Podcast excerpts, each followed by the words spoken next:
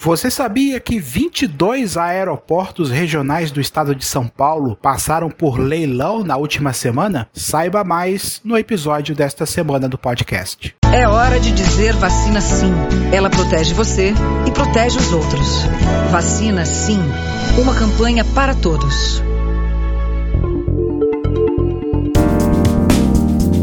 Seja bem-vindo ao episódio 95 deste podcast. O governo de São Paulo realizou, na última semana, o leilão de concessão de 22 aeroportos regionais à iniciativa privada. O certame obteve ágio de 11% com arrecadação de R$ 22 milhões.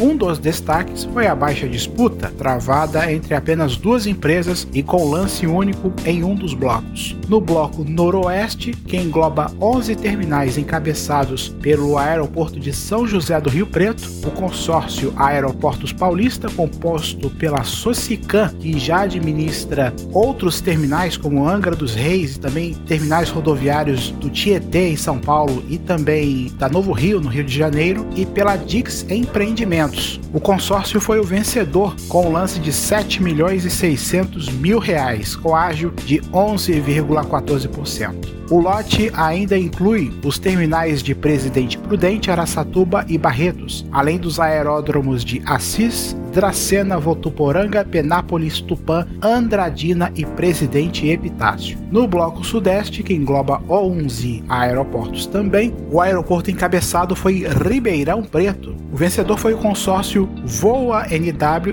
de Noroeste, e Voa SE de Sudoeste, com R$ 14.700.000, com ágio de 11,5%. Os demais aeroportos deste bloco são Bauru, Arealva, Marília, Araraquara, São Carlos, Sorocaba, Franca, Guaratinguetá, Avaré, Arandu, Registro e São Manuel. Segundo o edital, estão previstos investimentos de quase R$ 450 milhões nos 30 anos de concessão das vencedoras do leilão. Só nos primeiros 4 anos serão ao menos R$ 138 milhões em melhorias em todos estes aeroportos. Esta foi a segunda rodada de concessões de aeroportos regionais no estado de São Paulo. A primeira, em 2017, teve os aeroportos de Bragança Paulista, Amarais, em Campinas, Itanhaém, Jundiaí e Ubatuba. Com este certame, o estado de São Paulo se desfez de todos os seus aeroportos regionais, que agora serão integralmente geridos pelo setor privado pelos próximos 30 anos. Resta saber se essas melhorias vão mesmo acontecer para que a aviação regional não só do estado de São Paulo, mas também nos estados vizinhos possa